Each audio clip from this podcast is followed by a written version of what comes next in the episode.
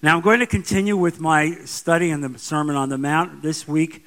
Uh, we're going to focus on Jesus speaking to us about living the righteous life. Living the righteous life. And this is found in Matthew 6, verses 1 to 4. Now, in this section of Scripture, you see, Jesus will give us a picture of a Christian living his life in this world, uh, in the presence of God, as God watches us and sees us and hears him, and we walk in full dependence upon God. Now, obviously, we are exiled in this world, but God watches us, He sees us. Uh, and so, the great thing here is that what we have here is that while we live our life in this world uh, as an exile, we do it, you see, we do it in the veritable presence of God. And so, effectively, what we have here is the example of the children of God on a pilgrimage of life, on a pilgrimage of life as they wind their way to the end of their lives, always seeking the will of God. And so there are two great divisions in Matthew chapter 6 as Jesus speaks to us about our responsibilities. One is a directly religious part uh, of the Christian life, and the other is a rather more mundane aspect of life, and we will get into both of those as we study Matthew chapter 6. There is no greater fallacy than to believe that once you become a Christian, you will face no obstacles. You will face no persecution. You will face no difficulty. Uh, that all the problems of life will vanish and you will walk as if you're on a red carpet. Well, that's not the way it is. And you know it's not the way it is. And so Jesus prepares us for all of this. And so he gives us detailed instructions, as you would, you would understand, uh, for, to prepare us for the problems that we face and how to walk in this world as sons and, and women of God. And so, as you read the entire chapter 6 of Matthew, it can be very uncomfortable to read because it holds us up to a mirror. And this is the essence of the Christian life. Jesus wants you to look into the mirror, He wants you to honestly see who you are uh, and not to be fallacious in your understanding of who you are. Uh, the Christian should always be concerned, always, about knowing himself. And so here, Jesus in this chapter is going to focus on the three aspects of the Christian life. He's going to talk about giving of our substance, he's going to talk about our prayer life, and he's going to talk about fasting. And this week, we're going to focus on giving of our substance. And so, if you would turn to Matthew 6, verses 1 to 4. You can read along with me. Be careful not to practice your righteousness in front of others to be seen by them. If you do, you will have no reward from your Father in heaven. So when you give to the needy, do not announce it with trumpets, as the hypocrites do in the synagogue and on the streets to be honored by others. Truly, I tell you, they have received their reward in full. But when you give to the needy, do not let your left hand know what your right hand is doing, so that giving may be in secret. Then your Father, who sees what is done in secret, will reward you. What powerful set of verses that is as Jesus tells us how we are to live, how we are to walk, how we are to give, how we are to extend of our substance to those in need. And so we have this principle, you see, uh, in the Sermon on the Mount in juxtaposition to another principle that Jesus has given us. And so we begin to understand that there's a delicate balance that can only brought uh, really to our mind through the Holy Spirit. And so the Christian life is always a matter of balance. And so while it, to be con- while it might appear to be contradictory, you see, it never is. And so here's what we read. At first, we read that Jesus has told us, Let your light so shine before men that they may see your good works and glorify your Father in heaven. And now Jesus is telling us that as we extend our work, our substance to those in need, do it in secret. Don't let your left hand know what the right hand does because your reward is in heaven. It's not to be rewarded by men. And so there appears to be a contradiction, but really, through the Holy Spirit, we understand that this is nothing more than a superficial contradiction. It's not a real contradiction. Uh, and so we are called to do both things as Christians, both things, uh, and at the same time. The Christian is to live in such a way uh, that his life becomes emblematic of who Christ is. When they see you and they see your life and how you live, they don't see you, they should see Jesus, knowing that only a life committed to Christ could work that way and can live that way. We don't draw attention to ourselves, we draw attention to Him. Uh, and so we shouldn't segregate ourselves from the world. We should be out in the world, drawing the world to Jesus Christ. We're not looking for men's applause, not in any way, shape, or form. I'm not interested in having men tell me how great I am or what a good man I am. I'm interested in hearing that from Jesus. And so the second thing we must remember as we drill down in these verses is that we here in this world are always walking in the presence of God. All right? He sees our every action, He sees our every thought. And so you can deceive people, you understand, but you cannot deceive God. Uh, there is no better way of living a righteous life than to understand you walk in the presence of God. And think about that. If you understood that God is there with you, listening to you, watching you as you walk in this world, you would be very conscious of it. It would raise seriously your, your righteousness and your vision of the call that we have uh, to be sons and daughters of God.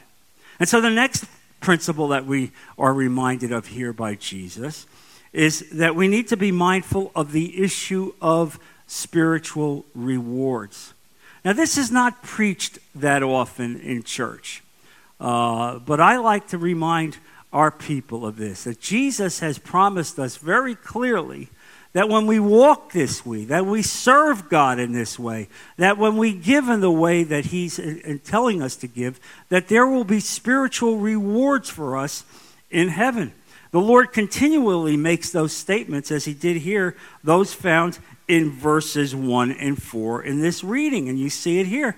As he said, if you, if you do not do your righteousness in secret, you will have no reward from your Father in heaven. Well, obviously, if you do it in secret, you will have a reward in, in heaven.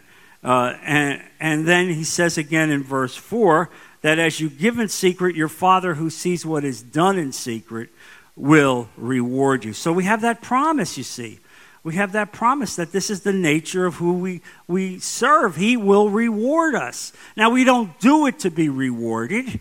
You understand? We do it because we love Jesus, we love God. But as we love the Lord and serve the Lord and give in accordance with the wisdom of the Holy Spirit upon us, God sees that and God rewards you. And you will be rewarded. I want to promise you that. You will be rewarded. Uh, and he said it right there in the Beatitudes as well. He said that there, where blessed are the pure in heart, for they shall see God. There it is. Blessed are the pure in heart. The reward of being pure in heart is you will see God. And that's the ultimate reward. And so Hebrews 12, verse 2, is incisive uh, on this issue as it relates to Jesus, because it says there, quote, fixing our eyes on Jesus, the author and perfecter of our faith. For the joy set before him, he endured the cross, scorning its shame, and sat down at the right hand at the throne of God. For the joy set before him, he endured the cross. Jesus knew what the ultimate reward was. He knew that God would use Jesus to save this world. He knew the joy that would come from that. And so, all the persecution, all the suffering, uh, all of the indignity of being put on that cross, yet Jesus understood what his call was, scorning the shame, uh, and because he knew that he would eventually sit back at the right hand of God. Uh, and so, if you read Hebrews chapter 11 as well, and I call that the hall of fame of faith. In, in Hebrews chapter 11, all of the great patriarchs are listed there, all talked about their great faith. And at the end, the question is well, why did they do that? How did these people live like that? Not really seeing a, a, physical vision of what was ahead. Why did they walk like that? And there's a verse there that says uh, they were, quote, longing for a better country, a heavenly one. You see? That's why we walk the way we do, because we know we have a vision, we have an understanding. Our faith tells us, yes, there's a purpose to what we go through. Yes, we understand the issue of sanctification in this life and suffering and persecution. But we know that at the very portal of death, we will step from this world into the next, and we will be glorified as we will be with Jesus. We will see him as he is. You will be with your family who has preceded you. You will be with your friends. And yes, church, we will all be together. Let me assure you. And so, in light of these principles, you see, uh, Jesus is now telling us is that there's a right way and a wrong way of giving. Uh, the wrong way is to publicly announce it, to draw attention to yourselves. Uh, and in the picture that the Lord draws for us, uh, he, he indicates that some people want to engage a trumpeter, a trumpeter to go ahead of them as they bring their gifts into this synagogue. Can you see this wonderful parade of hypocrisy? Look at me, look at what I'm doing, look at the amount of, of money I'm giving. Uh, and so Jesus says, You'll get praise for doing that, but it'll be entirely from men you won't get anything from God for that. Jesus, nothing from God? Nothing? No, no. Because you did it in the way that I told you not to do it. It's not about you. You don't lift yourself up, you lift up God. And so we do it in secret. And so uh, Jesus goes further in terms of telling us what is the right way to act. He says, Do not let the left hand know what the right hand is doing. Can you imagine that degree of secrecy? That within your own body, you're so secret about it that you're not letting your left hand knowing what the right hand is doing. Well, what does he mean by that? Effectively, you see, what he means by that is don't keep a spiritual ledger. Don't keep a spiritual account book. Oh, yeah. Oof. Man, I'm doing good look at this. Wow, this week I did this, this, this, this. Next week I'm doing this. Oh, yeah. Oh, my savings account in heaven is going to be awfully big. It's going to be big. That's not how God wants you to do. Don't let that left hand know what the right hand is doing. Dismiss those acts of righteousness and goodness. You do it because you're serving God and He's given you the substance to be able to do it. Look, it's not your substance, it's His. And so, as you understand that and walk with Him, we do it in secret. Uh, we don't keep a profit and loss account uh, in our life. Just forget about it. We do it because we love God. And that's the nature of who we are. Now, the proof of all this, and this is amazing as I prepared this message and researched it, I came across uh, this interesting letter written by a Greek philosopher uh, an Athenian philosopher named Aristides. And he wrote it in the year 124. So this is about 90 years or so after Jesus was crucified. And so he's writing to the Emperor Hadrian, the Roman Emperor Hadrian, and he's trying to explain who these Christians are. Who are these people? Because obviously it's come on the radar screen of the emperor. And you know that within 200 years of this, the Emperor Constantine will become a Christian he will become a Christian, but it's not at this point. And so here he delivers a defense of the Christian faith to the Emperor Hadrian, in which he says the following, and I've pulled this right out of his writings. Quote, they do not commit adultery nor fornication. They do not bear false witness. They do not deny a deposit nor covet what is not theirs. They honor their father and mother.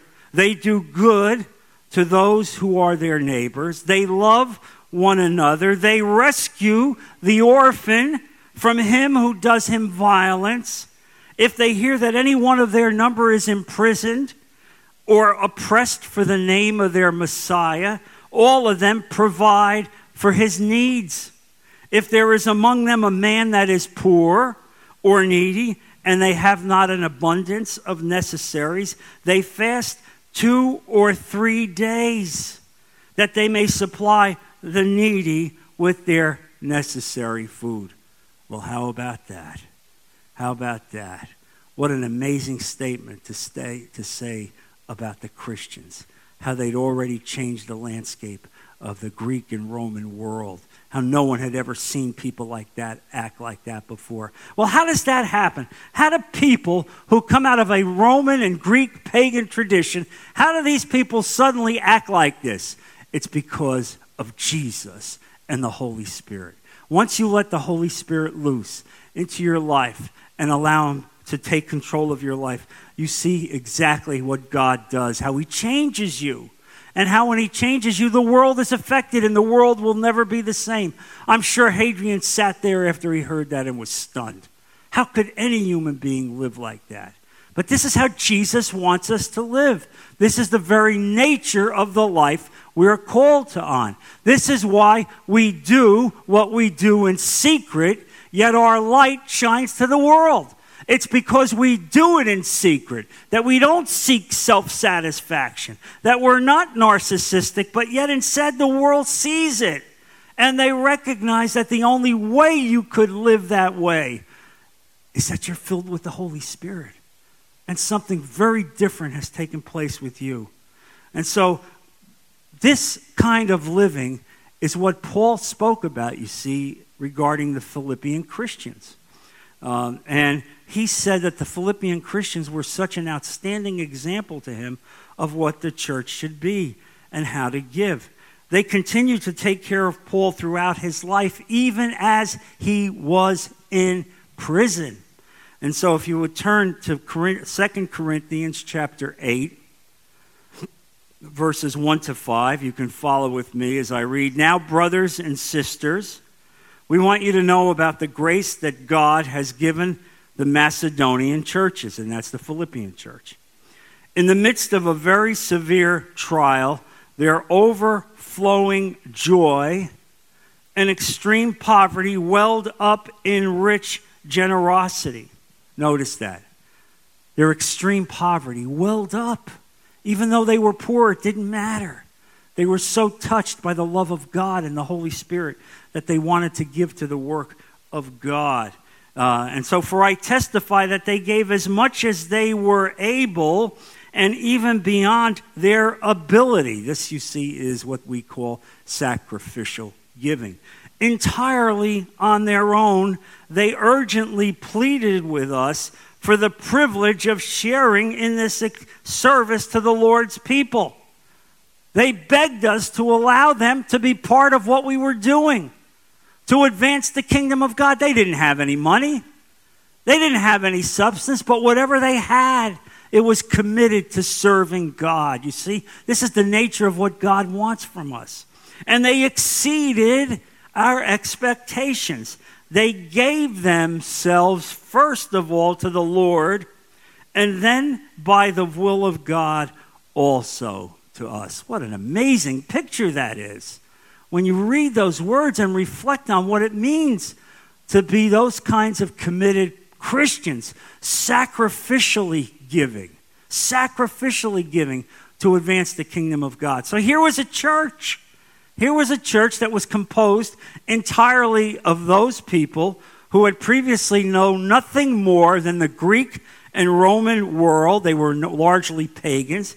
They didn't have any background in this, yet now they were competing beyond their veritable ability to give for the resources to give to advance the kingdom of God. How does this happen? How does, how does, how does a, a church change like this? It's when people are sold out to Jesus Christ through the Holy Spirit. And so now they were competing to give of their resources to take care of Jews in various parts of the world that they didn't even know. They were advancing the kingdom of God throughout the world. What made that difference? Well, the answer is in the last phrase of what Paul wrote there, where he said, And this they did not as we hoped, but first gave themselves to the Lord and to asking for the will of God. You see, that's the nature of what it is. We're not answerable to man. We're not allowing our own philosophical issues to take uh, place in our heart. We're looking at Christ. And we ask through the Holy Spirit, Lord, what do you want me to do? Who do you need me to help, Father? Let me, let me bow before your throne and do everything that you want. They, they, they gave, you see, because they had first given thanks to Jesus. It's when you truly understand what Jesus did for you that you walk through this life understanding this. You could never have a trumpeter going before you. You would never do that because you know He saved you. It's not about you, it's about Him. And so you bow before the throne of God, asking Him to bless what you have and do what you want to do because it advances the kingdom of God. And so, Paul's great principle here, and this is a good principle for us to remember, is that money spent on the body to clothe, uh, or to feed, or to house, or to entertain, while it has value for this life, you see, it has no value for the life beyond. There's no lasting fruit on eternity, and that's what you need to be mindful of. Money spent in obedience to the Lord, in obedience to the Lord, to spread the gospel and to meet the needs of those who are poor and suffering will have results not only in this life, but in the life to come. Now, now Paul spoke on this issue as well in Scripture in 1 Corinthians chapter 3 verses 12 to 17. I've spoken on this before, but I think it bears repeating. And he says there if anyone builds on this foundation using gold, silver, costly stones, wood, hay, or straw, their work will be shown for what it is because the day will bring it to light. And let's understand what that means there. It means that when you do the work of God in quiet submission, without seeking publicity, without seeking applause. That kind of work, effectively, is gold, silver, and costly stones. But instead, you see, when you don't do that kind of living, when you walk and look for the applause of men, when you're looking to get lifted up uh, and pointedly approved by men, well, what kind of work is that? Well, that's wood, hay, or straw. And so, what does he say here? He says it will be revealed with fire, and the fire will test the quality of, of each person's work. If what has been built survives, the builder will receive a reward. If it is burned up, the builder will suffer loss, but yet will be saved, even though only as one escaping through the flames. And, and so understand this point. What he's saying is you have to make your life in accord with what the Lord says. You're saved, you're going to heaven, but you still have a responsibility to walk with the Lord, to live as the Lord has instructed you. Yes, you're saved, but the rewards that will await you are predicated on how you walk with Jesus, on how you give with a heart filled with the love of Jesus, how you give quietly in submission to Him, not seeking applause. And let me say something about you, church. How humbled I am to be your pastor and your leader and have to serve with you over the past number of years. I, I am uh, recalling when a poor grandmother walked into our prior church uh, on a Sunday morning and she was presenting for a blessing her four grandchildren from the age of nine down to 18 months who she had just adopted. Uh, and immediately I was convicted. How can this be? A grandmother adopting kids from the age of nine down to 18 months? And the pastor there said, Would your family that's with you stand up? And nobody stood up. And so I went home that night uh, and I didn't sleep because I was convicted, you see. And this is what God does to us. And so the next day I had called the church and I said, Well, what's the story here? And they told me the story, which was horrible that uh, her son and daughter in law were murdered right there outside this very small mobile home, a 600 square foot dilapidated home. Uh, and their bodies were left in the driveway while the kids are inside this mobile home for eight hours as the bodies are laid outside. I said, Well, what is what the church doing? Well, what can we do? What can we do? There's so many things that need to be done by so many people. What can we do? Well, I did it for me, you see. I knew that this is the call on my life uh, by God. And I knew that as the leader of the people, I had to step up. And so I step, I came to the next Bible class and I stood up and I said, Look, I have been convicted of this situation. We're not looking for applause, we're not looking for publicity, but this issue has to be taken care of. We need to buy this woman a house. We need to get these kids into a home. We need to furnish this house. Uh, and we need to do it quickly. And I want to tell you, and this is why I commend you and love you all, within a matter of three months, you raised all the money to pay that house off in full, to furnish that house in full, and to pull that grandmother and her children in that house so that this day, five years later, they are serving God. Those kids are doing great. And it's because you quietly, quietly obeyed the work of God and the call of God. That's what it means to be a Christian. And let me tell you something else. There were people that wanted me to talk to the newspapers. You see, the newspapers were interested in this story, but I rejected this. I didn't want to talk to the newspapers. It was not about lifting ourselves up. I was mindful of these verses. We walk in submission to God. God did it through us, but God did it. And that's the nature of how we walk and let me say this also even my recent experience with you again, as I see your generosity and your love for the work of God, I saw what you did when we were close to getting our new church home. How, in a matter of five weeks, this church raised $5 million, all right, in order to buy that church home. This is unheard of. Nobody who I came across speaking to other pastors ever heard of such a thing. It is because you people walk with Jesus Christ. You understand? And I want to assure you this that even though we're going back to the high school, we're not going to stay at the high school forever. All right? This is our temporary home. We will continue to look for our permanent home. And so, really, what you see here is the essence of life in this walk with Christ. This is a pilgrimage we're on. And as we walk day by day by day, it's as if we're carrying the cross and the banner of Jesus Christ. What we are doing, we do for Him. We don't do for ourselves, we do it for Him. But as we do it for Him, He then blesses us. And so I want to assure you today and lift you up to let you know that God loves you all that He sees what you're doing. He sees your generosity. He sees your love towards the poor and suffering. He sees your love towards the work of God, and He is rewarding you, church. He is rewarding you. And so, this is an important sermon to reflect on and to understand what it means to be a Christian, what it means to walk with God, how we walk with Him every step of our way.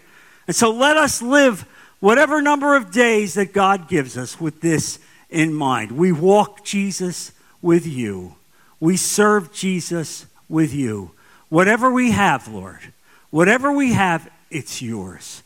Direct our paths in everything that we do. Let's bow our heads. Lord Jesus, I thank you for this message. I thank you for the words that you've given us, Lord.